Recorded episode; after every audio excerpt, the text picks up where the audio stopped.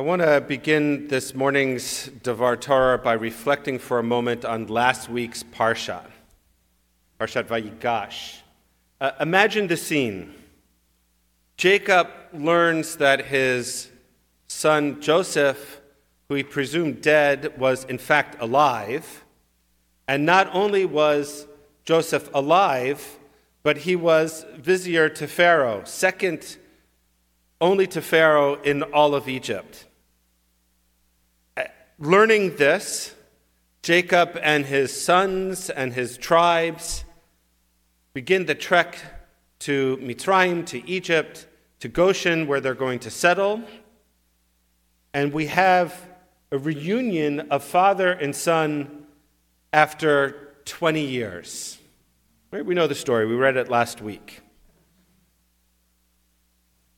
Joseph then does what I imagine any child who has reached a certain status of fame and fortune would want to do.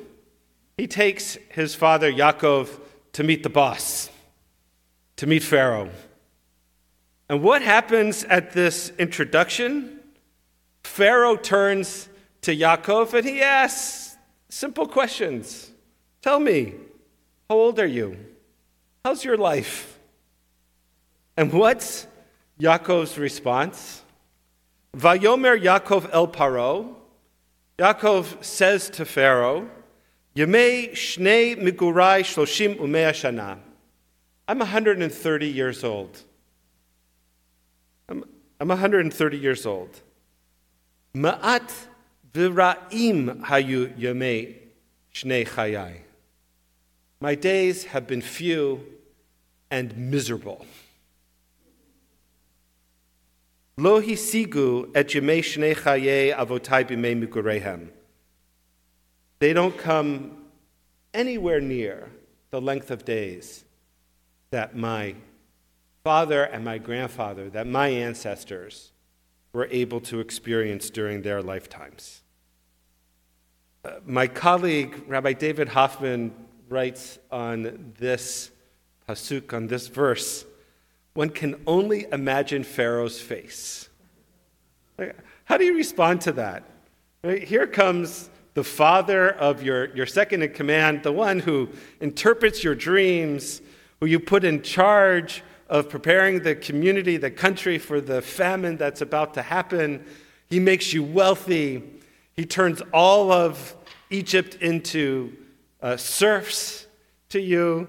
Like you, you feel nothing but gratitude and appreciation, and you're excited to meet this person's father.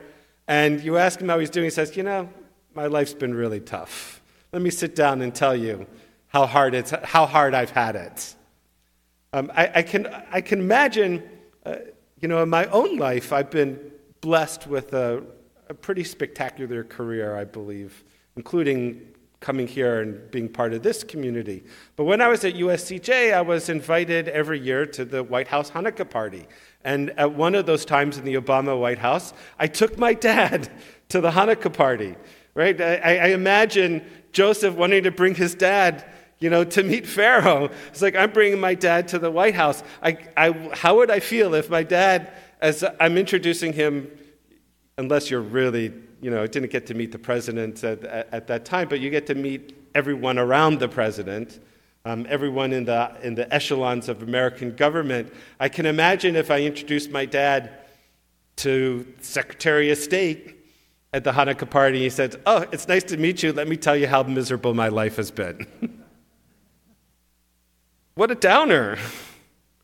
Uh, not surprisingly, Midrash takes Yaakov to task. Midrash takes Yaakov to task. Uh, in a Midrash Agadah, which is about from the 7th century. So we're talking a long time ago. From the 7th century, Midrash imagines God reprimanding Yaakov for his response to Pharaoh. God says to Yaakov, Are you complaining about the evil that befell you in your life? Did I not save you from the hands of Lavan and from Esav? Did I not return Dinah to you and Yosef and yet you grumble and complain? I will diminish your years by the number of words which you uttered against me. I mean, think about what the punishment here is. For every word that you said in this pasuk to Pharaoh, for every word, you're going to lose a year of your life. Hashem therefore shortened Yaakov's lifespan by 33 years for the 33 words of complaint that he had voiced. God takes Yaakov to task. As Rabbi Hoffman writes, he indicts Yaakov for his inability to experience Hakarat Hatov, to recognize all the blessings, all the blessings of his life. In Parshat Vayechi, in this morning's Torah, we see a different side of Yaakov. And if perhaps maybe it's not even a different side, perhaps it's we see wisdom that being reunited with his son, being settled in, in, in the land of Goshen, we see Yaakov, perhaps even at an older age of 130, being able to still learn and to have a different outlook to life as he's about to die. Vayomer Yisrael el Yosef, Yaakov says to Joseph, Ra'o panecha lo pilalti. I never expected to see you again. V'hine her'a oti Elohim gam zarecha. And here God has blessed me with being able to not only see you, but to be able to see your children, my grandchildren. It's a very different perspective than what he had when he went to meet Paro, Pharaoh. And then and then he utters this blessing, which becomes the source of the blessing that we recite this very day for our children at the Shabbat table and at the Yontif table.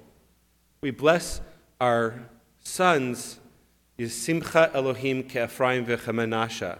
We bless them that they should have the blessings of Ephraim and Menashe, the blessings that Yaakov gave his grandchildren.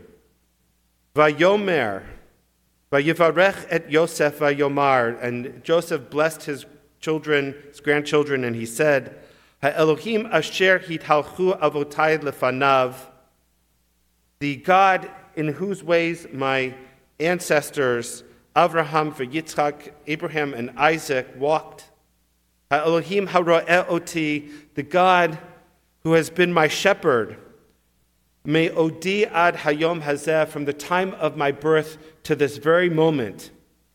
Hamalach hagoel oti, the angel who has redeemed me, mikol ra, from all harm.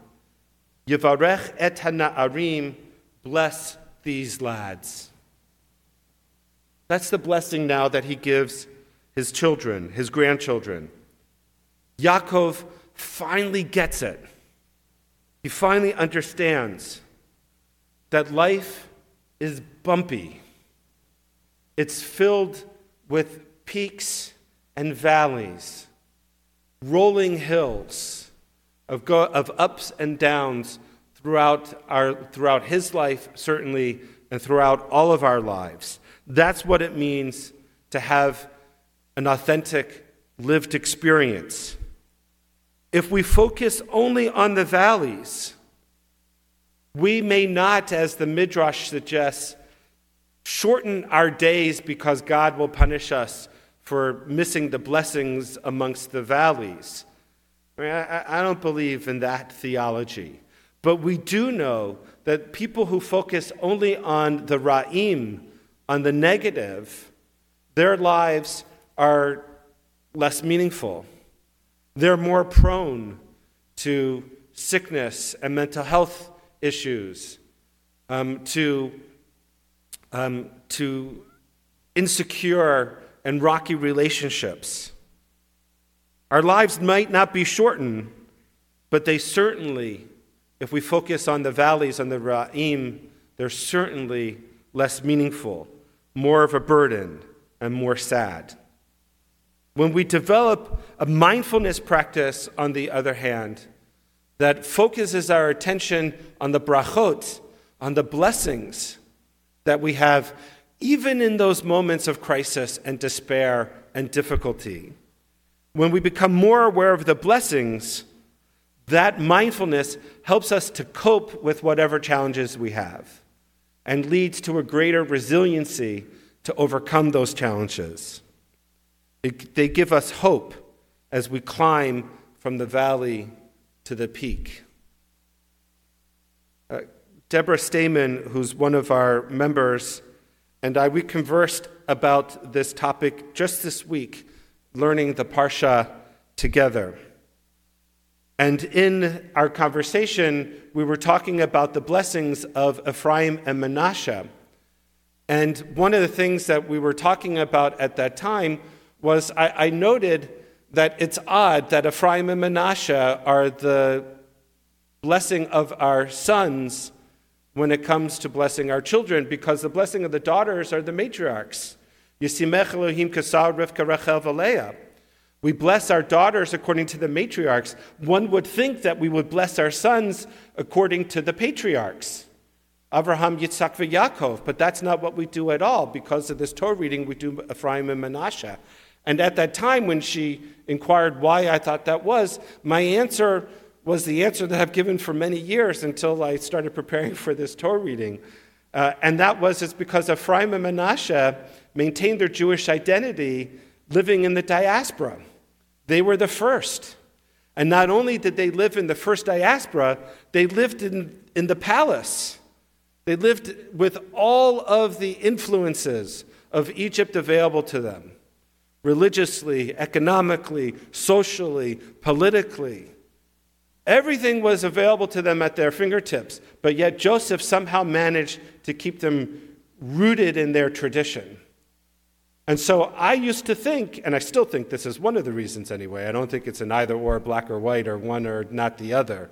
It's not mutually exclusive. But I used to think that the reason that it's Ephraim and Manasseh is because we want to send a message to our children, especially to our sons, the importance of maintaining Jewish identity from generation to the next.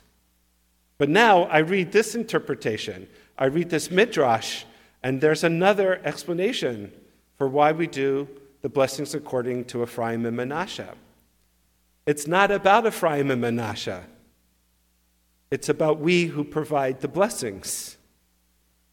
That we should learn to be like Yaakov towards the end of his life and not like Yaakov when he was coming down to Egypt before Pharaoh. We should develop a mindfulness of all the hakarat hatov, all that is good in our lives. And when we have the opportunity to be with our children, to place our hands on their head and to give them a blessing, what's more important than that? And perhaps this understanding, therefore, adds another element why we bless Ephraim and Manasseh. That our legacy ultimately is the legacy of Hakarat Tov. Each week, we remind ourselves of the blessings that surround us, our loved ones.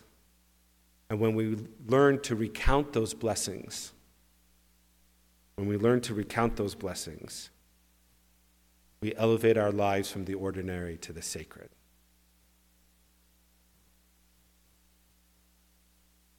May God bless us and keep us. May God cause God's Spirit to shine upon us and be gracious to us, causing us to be aware of God's light that illumines our life with blessing. May